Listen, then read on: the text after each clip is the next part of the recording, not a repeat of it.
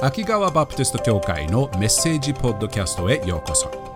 このポッドキャストを通してあなたのイエス様との歩みを少しでも助けられたらと願っています。秋川バプテスト教会についての詳しい情報は秋川 bc.com または秋川バプテスト教会と検索してください。ではメッセージをどうぞお楽しみください。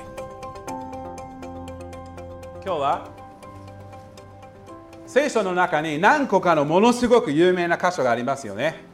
有名な箇所、自分で一番自分に残る聖書の箇所とか何かありますか？例えば詩篇の23編とか、他に何かある？エリある？スペイン語じゃ無理。ヨハネ。お、ヨハネ14。お、あね、いいね。他に何かある？はい。マタイ5章43節、なんて書いてある？いやー、義人を愛する、隣人を愛することですね。アーメン。他に何かありますか？まあいいや、これずっと続いたら終わらないな。ごめん。ある？ヨハネ3の16。ナイスタイミング。I like that。はい、ヨハネ3の16は？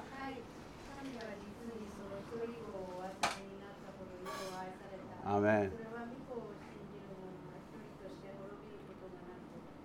永遠の。アーメン。エミニさん、ありがとう。ハレルヤ。素晴らしいですね。いろんな私たちの印象に残るだけではなく、私たちの日々の歩みを支えてくださる神様の御言葉ですよね。今日はその中の一つ、ヨハネ3章16節から届いてくる、いつかその届くところですけれど、そのある有名な最高の会話、カンバセーションですね。ヨハネの3章を今日見ていきたいと思います。この会話はすごいです。すごい会話です。この会話の中でイエス様はある男性に、ある人に、永遠の命というものは何であるか、救いというものは何であるのか、その救いを得るためにどうすればいいのか、そして今日見ていくのは、その救いというものは実際に何であるのか、どういうプロセスで私たちは救いを受けるのかを説明する、クリスチャンになるためにクリスチャンとしての貴重な会話の中の一つです。この会話は大切なので、ちょっと時間をかけてこの数週間見ていきたいと思います。この会話を早速見ていきましょう。ヨハネの3章の1節から見ていきましょう。ヨハネ3章の一節。さて、パリサイ人の一人でニコデモという名の人がいた。ユダヤ人の議員であった。ヨハネ3章のスターティングポイントはニコデモという男性です。ニコデモさん。正直、ニコデモさんにとっては、この数日間、この会話が起こる前の数日間はものすごく印象的な数日間でした。なぜかというと、ある人物に出会った、ある人物に気づいた数日間でした。その 人物と言ったらいいかな。その人はイエス・キリストでした。イエス様でした。ちょうどこの前の話に、私たちはイエス様と弟子たちの何人かがエルサレムに行って、そしてエルサレムの神殿に入った時、どうなったか覚えていますか？イエス様がものすごく、大変な状況に目を留めてしまいましたね。神殿で神様を崇めようとしている、神様を礼拝しようとしている、神様に捧げ物を与えようとしている人々を妨げている数人がいました。お金儲けをしようとして、一生懸命礼拝をしようとしている人を妨げている人に出会った。イエス様は彼らを神殿から追い出しましたね。この場所は一体どういうところだと思っているのですか？これは私の父の家です。天の神様の栄光を表す、天の神様の栄光を期す特別な場所で、金儲けなんか考えている場所ではないですと礼拝を妨げる人を追い出しました。すごいことでしたね。ニコデモはその出来事を耳に入ったと思います。ある人が神殿で人を追い出したこと、これはすごいことをやったなとニコデモは思ったと思いますよね。でも面白いのが、その数日後のイエス様の行動もニコデモは耳に入っていたと思います。イエス様はどんなことをしていたのでしょうか。よく私たちは神殿でやったことを覚えて、その次に起こっていたことを、忘れやすいですけれど、次にやっていたことはヨハネの2章の23節です。こう書いてあります。杉越の祭りの祝いの間、今の時期でしたね。その数日間の間でしたね。イエスがエルサレムにおられた時、多くの人々がイエスの行われた印を見て、その名を信じたそうです。その数日間後に、その数日間の間にイエス様はご自分の偉大な栄光を表しているところでした。神殿の宮の中の人を追い出しただけではなく、自分の栄光を、自分のことを示す印、奇跡を行っていたのです。ニコデモはイエス様がそのようなことをしていることも聞いたと思います。びっくりしたと思います。ニコデモはイエス様がこういうことはできるのは、最近こういうことはないですよね。他のパリサイ人や他の友達にこういうことはめったに見ないことだね。何かイエス様には違うこと、何かイエス様っていう、このイエスという人は違う人だなと思ったと思います。普通の人ではない、何かが特別だ。ニコデモはもっと知りたい。この人物は一体誰なのか、何なのか、なぜこのようなエルサレムのど真ん中でこんな奇跡を果たすことができるのか、不思議に思ってニコデモはどうしても知りたかったので、ある晩イエス様のところに行って話をしました。2節、この人が夜イエスのもとに来て言った。先生、私たちはあなたが神のもとから来られた教師であることを知っています。神が共にいなければ、あなたがなさっているこのような印は誰も行うことができません。ニコデモと何人かの仲間たちはイエス様の話をしたでしょうね。これは不思議だ、この人は普通じゃない、何か特別な、神様がこの人と一緒にいなければこんなことを絶対できないでしょうって話し合っていたと思います。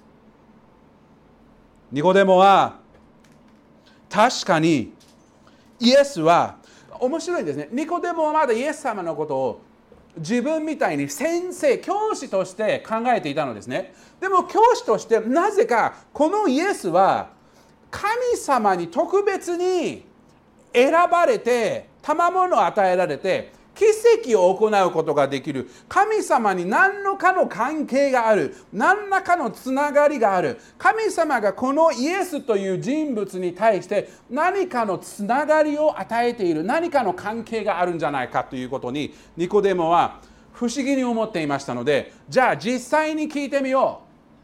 どういう関係なんですか、あなたと神様はそんな感じでしたね。なんであなたには、僕にはないものにあなたにはあるんですかっていう、ちょっとそのなんか物足りなさっていうか、ちょっとなんで君にこういうことができるんだみたいな、ちょっと羨ましい気持ちも、ちょっとやきもちもあったかもしれないね。どういう関係で神様とつながってるんですか。それがニコデモが知りたかったんですね。あなたは、2節の初め、もう一回ちょっと見ていい、上の方、ごめんなさい。2節のこの、22、ごめんね、ちょっとメッセージの内容からそっとしまった。牧師もこういう時になんかパソコンやってる人、スティーブやってしまった気持ちわかる。はい、この人が夜イエスのもとに来て、先生、私たちはあなたが神のもとから来られた教師であることを知っています。ね、神のもとから来られた教師、なぜそう思ったのか。神が共におられなければ、続きあなたがなさっているこのような印は誰も行うことができない。もうはっきり認めてるのね。この印はあなたは何か神様との関係、つながりがあることを示しているんじゃないでしょうか。そのつながりは何ですか。イエス様の答え、3節。この答えは神の国、神様につながる神の御国につながる、その関係を持つ、その一部になる大切なきっかけを示しているイエス様です。どのように神様の国とつながることができるのでしょうか。3節、イエスは答えられた。誠に誠にあなたに言います。人は新しく生まれなければ神の国を見ることはできません。新しく生まれなければ神の国を見ることができません。ニコデモ、聞いて。あなたは神の国につながりたければ、神様との関係を持ちたければ、そして神の国の一部にならなければ、なんだか知りたい？知りたい。教えてあげよう。新しく生まれ変わらなければならないの。は？何の話なんだ？新しく生まれ、神の国の話についてつまずいてないんですね。神の御国につながる方法にちょっと困ってるんですね。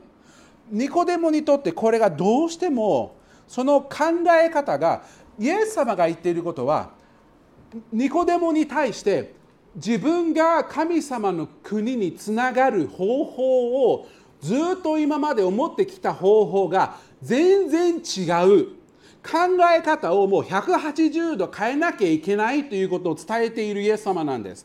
ニコデモはその関係がもう大きすぎて、なんか追いつくことができないような考えでした。それはそうですよね。ニコデモが期待していた答えとは完全に違う答えでしたもんね。ニコデモはどういう人生を生きていたかを考えれば考えるほど、ニコデモの困難が分かると思います。生まれ変わる、新しく生まれ変わるという言葉自体が複雑でした。分からなかった、つながりがない。ニコデモの人生を見ればもっとその困難が分かると思います。一節に戻るとこういうふうに書いてあります。ニコデモはどのような人だったか。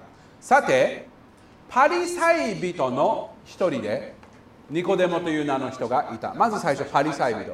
みんなパリサイ人ってどういうふうに信じていたか、何を考えていたか、どういう人生を歩んでいたか分かりますか。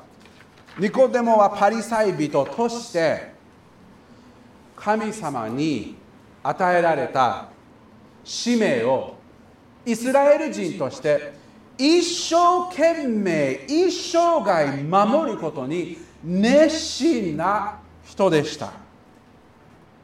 モーセの律法、もう必死に守りました。一生懸命間違えないように気をつけて歩んでいたんです。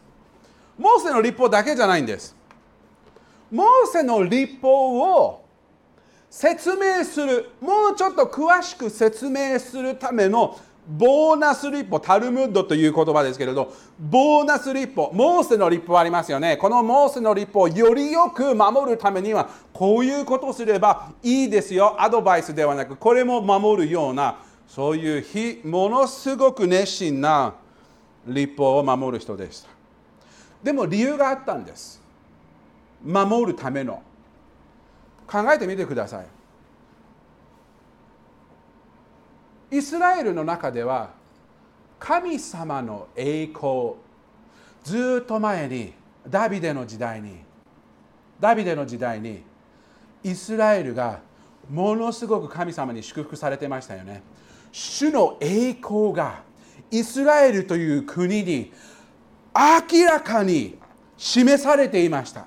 周りの国たち、ダビデもそうでしたし、ソロモンもそうでしたし、周りの人がこのイスラエルという国は神様につながっている国なんだ、神の国なんだということが分かっていたんです。周りのみんなが知っていたんです。でもパリサイ人であったニコデモが住んでいた時期にはそれほど神様の栄光を示しているような国ではなかったのですよね。もう存在自体がもう目いっぱい、ローマ帝国にとらわれたり、バビロン帝国にとらわれて、いろんなところでとらわれている、神様の栄光はどこに行ってしまったんだっていうふうに思っていた人がいっぱいいたと思います。パリサイ人は主の栄光を取り戻すのにはその方法は主の律法を守れば、モーセの律法を守れば、当時みたいに僕たちはちゃんと守っていれば主の栄光が戻ってくるんじゃないのか。それを目指して必死に律法を守っていました。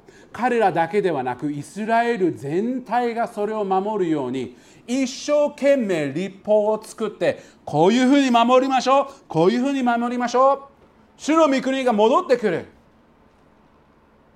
必死でした。神様の栄光を見たい、そういう感じでしたので、いろんな律法を守ろうとしていた。それだけじゃないです。ニコデモはパリサイ人の中でもそうでしたし、もう一つのことを説明しています。ヨハネはユダヤ人の議員であった。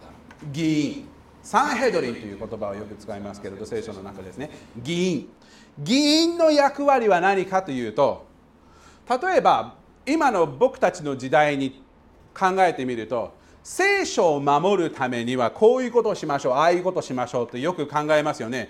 例えば何か新しいものが私たちの生活に入ってきた時に、それをどのように御言葉通りに対応するべきかって考えたことはありますか？例えばインターネットができた時に、聖書的なインターネットの考え方は何でしょうとか、スマホが来た時に聖書、神様を喜ばせるスマホのアプリの使い方をどうすればいいんでしょうって考えますよね。イスラエルの時代にいろんな新しい状況に直面したイスラエルのたちが、どのようにモーセの律法にかなった対応の仕方を考えて説明して、それを律法にする役を取っていたのがこの70人ぐらいの人たちでした。ルールを決める人たちでした。聖書はこういうふうに書いてあるから、これはこういう状況で守りましょうという人たちでしたので、ニコデモの世界は律法、神様の律法を守れば神様の栄光が戻ってくる、主の御国の栄光が、私たちもそれを見てその栄光のうちにとどまることができるんだ、頑張ろう、そういうことでした。確かに私たちはパリサイ人の中で見ると、よくイエス様とパリサイ人に対してのぶつかりがありましたよね。ぶつかりがありました。イエス様はなかなかそのボーナスルールをなかなか守ってくれなくて、もうパリサイ人たちは困っていました。その中にイエス様も自分たちの心を表して、君たちは偽善者じゃん、みんなにこういうようにしなさいというのに自分もなかなかしなさい、ルールを曲げちゃってんじゃんということを明らかにしているので、多くの人たちは、僕たちの目から見るとパリサイ人ってみんな偽善者じゃないのって思うかもしれませんね。でも何人かは本当に真理を求めて一生懸命神様に仕えるために従うためにいた何人かがいたと思います。真理を求める人たち、その中の一人はニコデモだったかもしれませんね。まさにイエス様のところに来て、なんで君はこういうことができるんだっていう質問を聞いていた。ニコデモはイエス様の答えを聞いたときに大きく戸惑いましたね。イエス様、あなたはどういうふうにこの神様との関係を持つことができるんですか？何のきっかけが、何のヒントが、どうやってそれがあるんですか？イエス様の答えは、神の国を経験、見るためには生まれ変わらなければならない。どういう意味だ？わからない。4節を見ると、ニコデモはイエスに言った。人は老いていながらどうやって生まれることができますか？もう一度母の胎に入って生まれることなどできるでしょうか？もうわしはおじさんや無理だ、できないじゃん。どういうことなのか。新しく生まれることは実際にはどういうことなのでしょうか。そして神様の国とどのような関係を持っているのかということをニコデモは不思議に思いました。イエス様はここで律法のことを一つも言わなかったんです。モーセの律法、神様に従いましょうと何にも言わないんです。もう新しく生まれなければならないということを言っていることです。ここでイエス様はこの新しく生まれなければならないということを説明してくれるんです。次の聖句、5節6節、イエスは答えられた。誠に誠にあなたに言います。よく聞いてニコデモ、人は水と御霊によって生まれなければ神の国に入ることはできません。肉によって生まれたものは肉です。御霊によって生まれたものは霊です。イエス様はここでこの2つの生まれること、この2つの誕生を比較しているんですよね。片方では生まれることは、人によって生まれることは肉の誕生。でもイエス様は同じ肉の誕生、肉がお母さんのお腹に入ってもう一度最初に生まれた時を繰り返すことを言っているのではなく、全然違うような生まれを示しているんですね。同じものを繰り返しやるのではなく、完全に別の誕生を示しているのです。この違いは、一つは肉体的な誕生で、もう一つは霊的な誕生なのです。生まれた時覚えてますか？誰も覚えてないね。僕も覚えてない。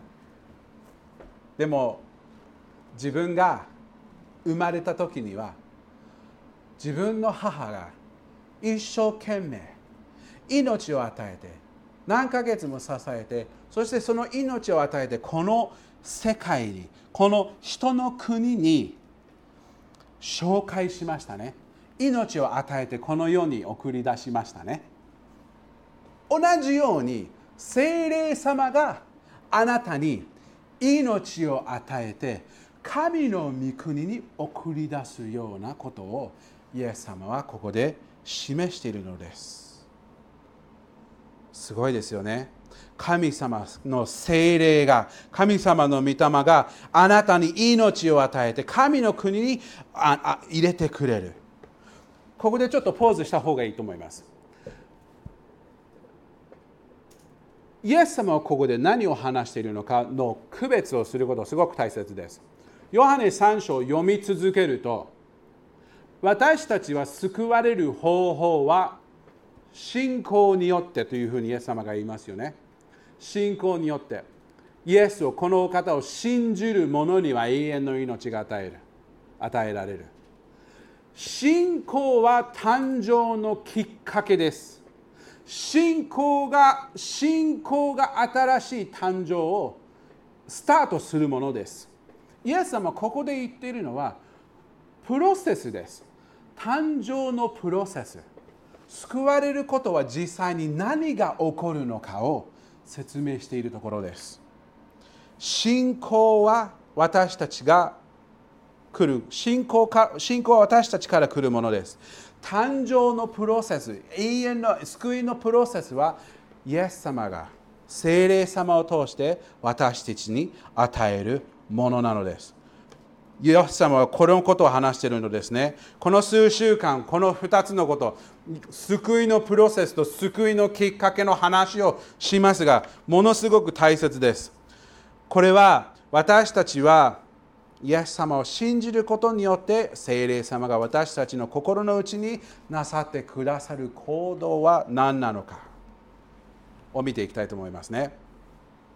ちょうど自分がお母さんに生まれるのに完全に信頼しなきゃいけなかったんでしょ。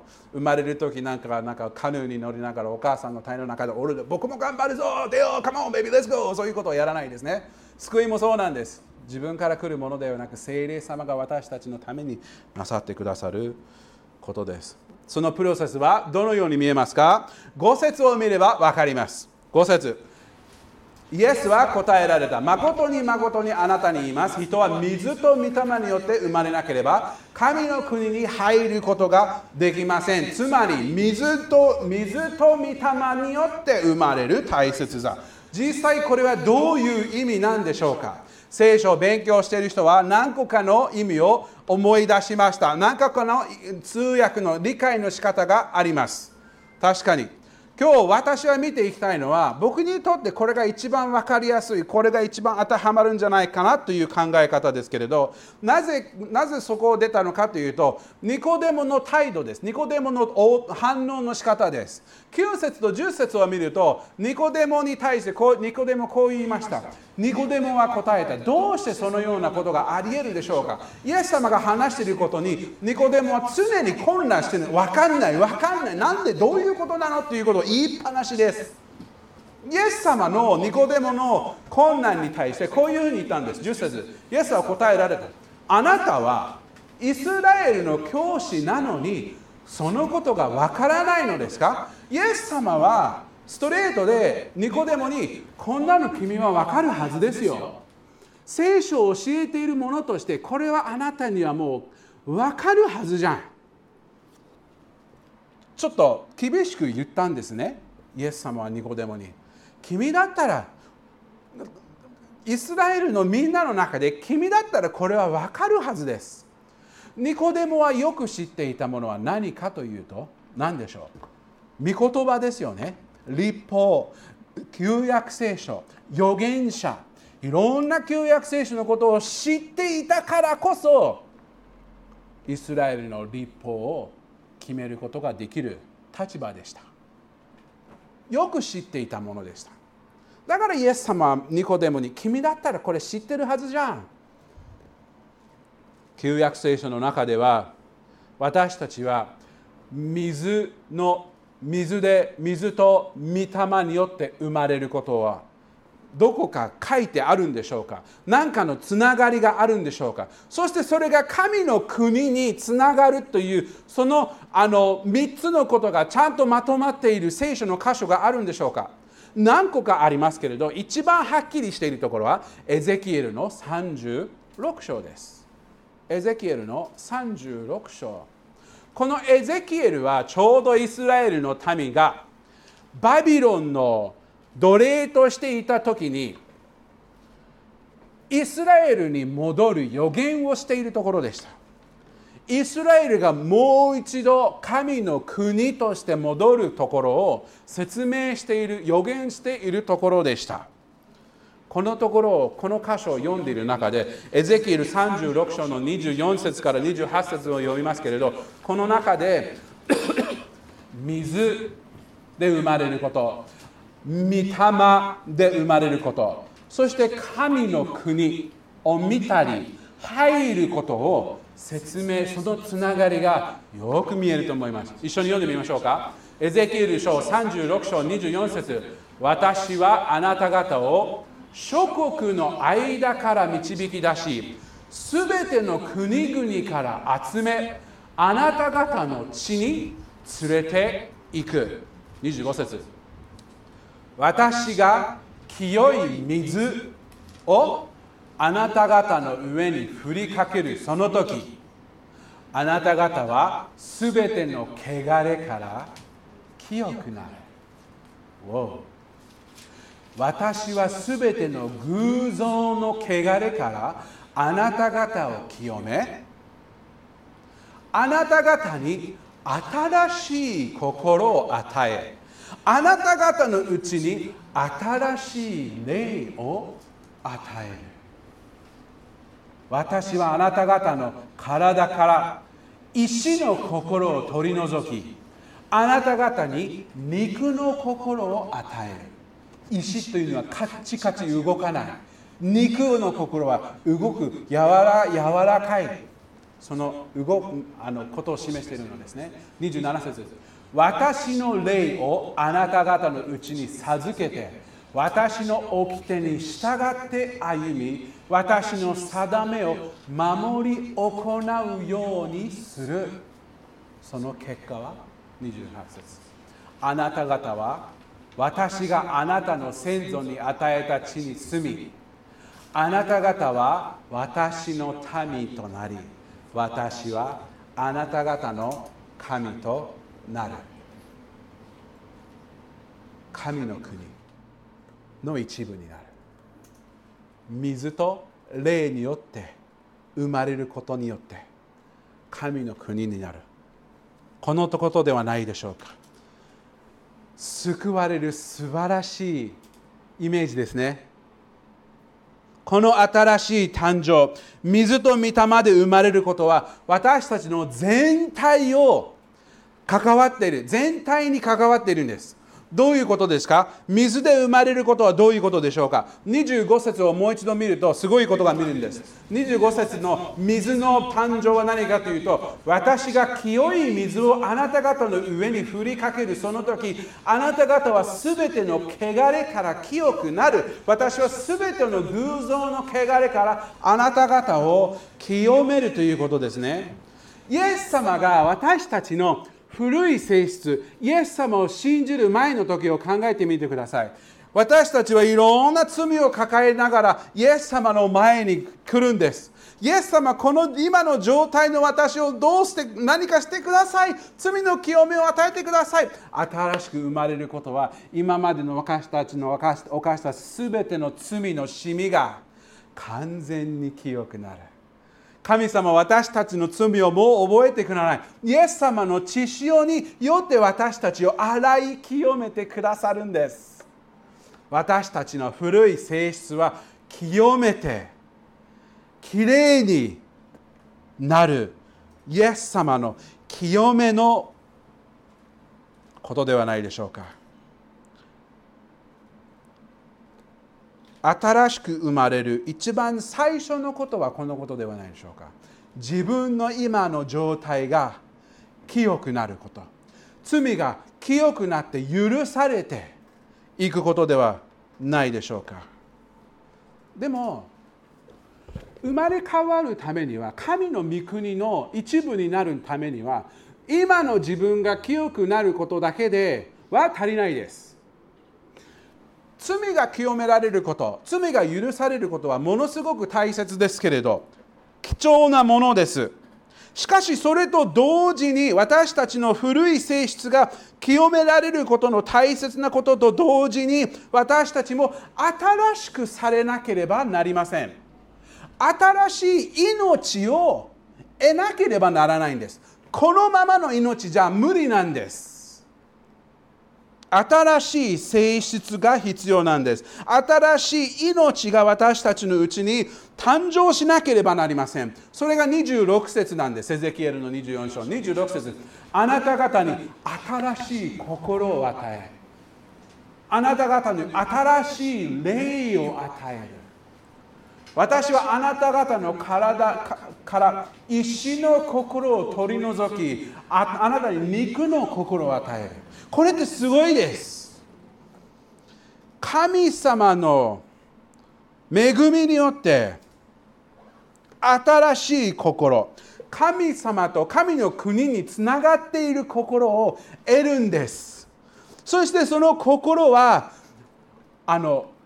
シェイプ、形作ることができるんです。石の心を変えてみればただ壊れるだけです。石の心は変わらないからです。別の心が必要なんです。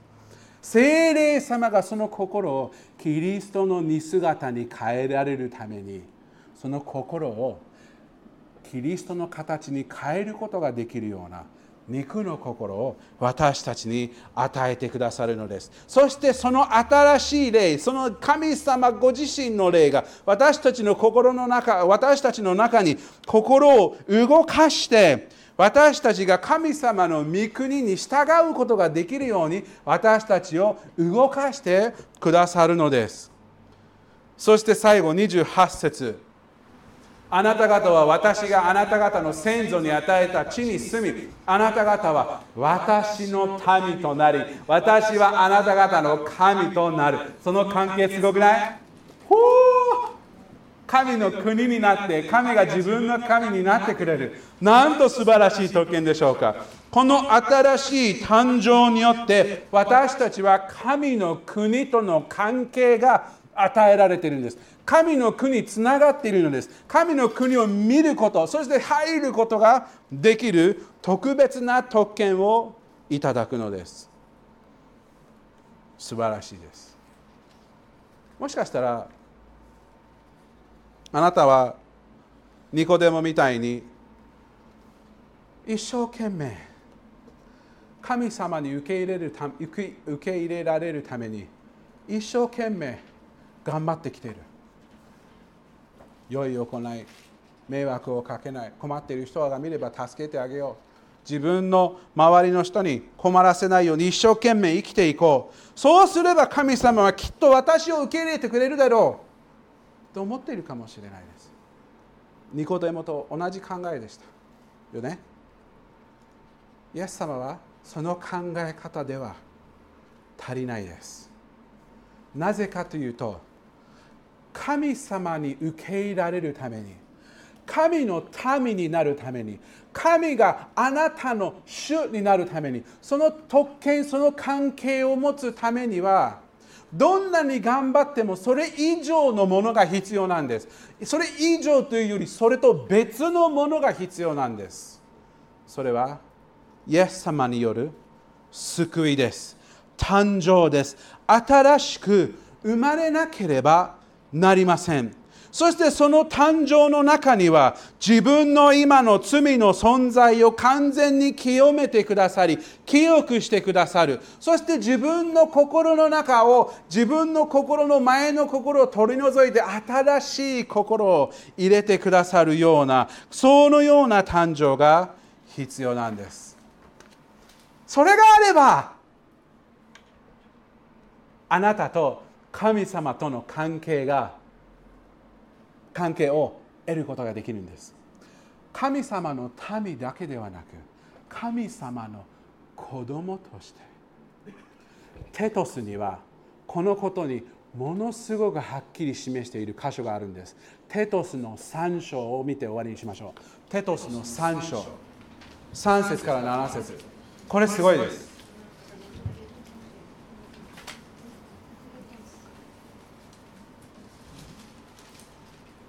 3節はイエス様に出会う前の私たちの生活かもしれませんね。この中の一部が自分にも当てはまると思います。私たちも以前は、3章3節、大丈夫？私たちも以前は愚かで不従順で迷っていたものであり、いろいろな欲望と快楽の奴隷になり、悪意と妬みのうちに生活し、人から憎まれ、互いに憎み合うものでした。そういう時ってたまにありますよね。誰だって迷う時もあるし、憎まれる時もあるし、憎む時もありましたよね。4節、これすごいです。しかし私たちの救い主である神の慈しみと人に対する愛が現れた時、どうなったんでしょうか。神は私たちが行った義の技によってではなく、義の技ではなく、ご自分の憐れみによって聖霊による再生と刷新の洗いをもって私たちを救ってくださいました。新しい命、作り変えられていく命。6節、神はこの聖霊を私たちの救い主イエス・キリストによって私たちに豊かに注いでくださったのです。御霊の誕生、ハレルヤ。罪の清め、ハレルヤ。感謝。豊かに注いでくださった。それはこれすごいです。私たちがキリストの恵みによって義と認められ、罪ももう清められた、義と認められた、永遠の命の望みを抱く相続人として、相続人となるためでした。相続人ってどんな人ですか？子供です。子供。ただ民だけじゃなくて子供、相続人。神様の恵みによって神様は単純な信仰、自分の良い働き、自分の良い行いで得れるようなものではないんです。どんなに頑張っても無理なんです。これはイエスの救いの働きによるしかないんです。新しく生まれなければなりませんとニコデモに言ったイエスが、その誕生を達成するためにご自分の命を十字架の上で捨ててくださいました。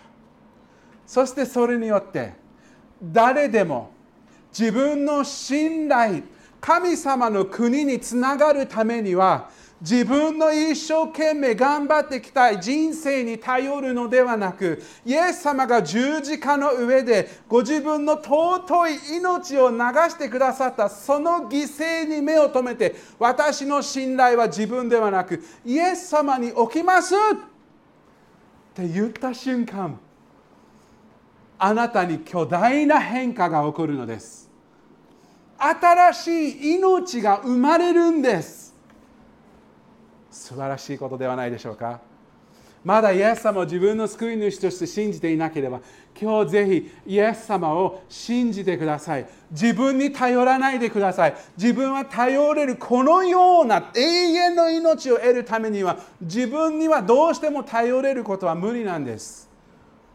その命を得たお方、イエス・キリストに頼ってください。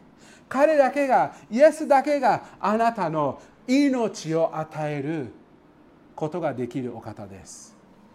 その命はすごいです。半端ないです。素晴らしい命です。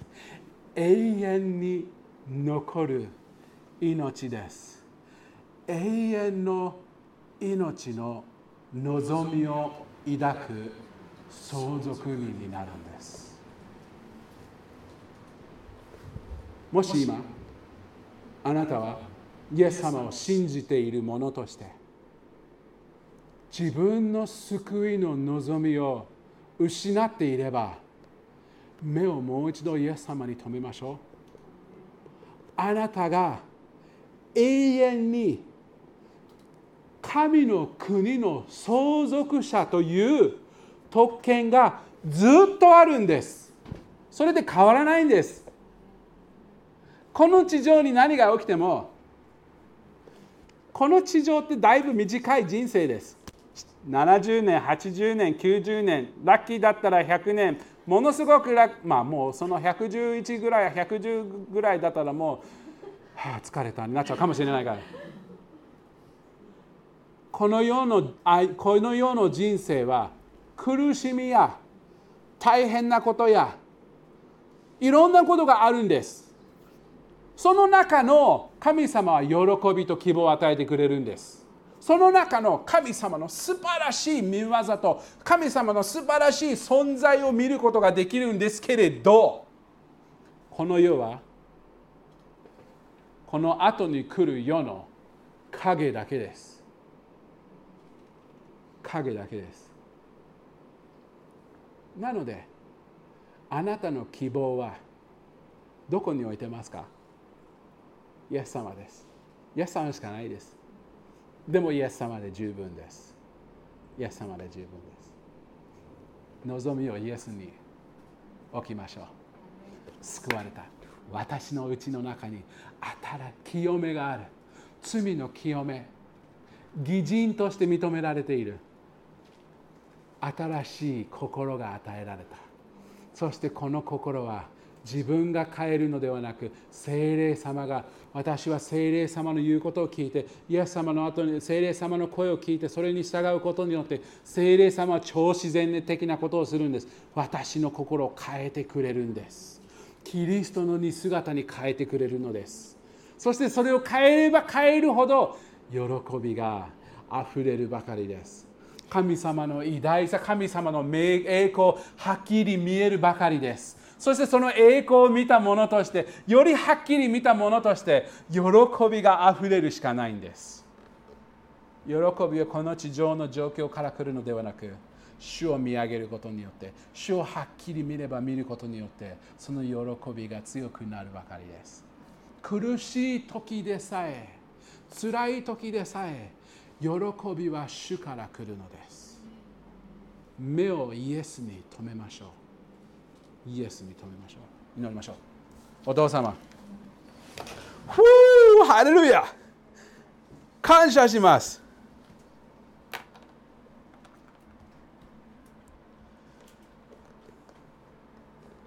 私たちは自分の人生を見て、ニコデモみたいに一生懸命頑張っても、一生懸命神様の命令を守ろうとしているものには比べようともできないようなものであるかもしれませんが、あなた様は私たちを見て、私たちの汚れた心を見て、自分の欲望のために生く、自分の思いのために生きたものとして、イエス様、単純な信仰、自分から信頼を自分からイエス様、あなた様に置いたことだけで、私たちの汚れた心を清めてくださいました。感謝します。主の前に立てるものとして、主の子供になれる特権を与えてくださいました。そして命、なんと尊い命を私たちに与えてくださいました。感謝します。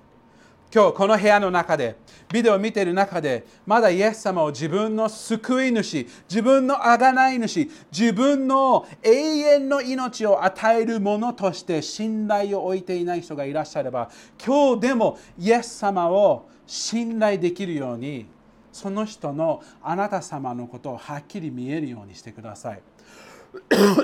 そしてはっきり見た上で、あなた様に信頼を置くように助けてください。そして今、救われたものとして、この命を得たものとして、この命の中で歩んでいるものとして、私たち一人一人が自分の人生の中で、自分の生活の中で何があっても、イエス様から目を外さないように、聖霊様、あなた様の助けと導きを与えてください。感謝します。感謝します。イエス様の名によって祈ります。アーメン。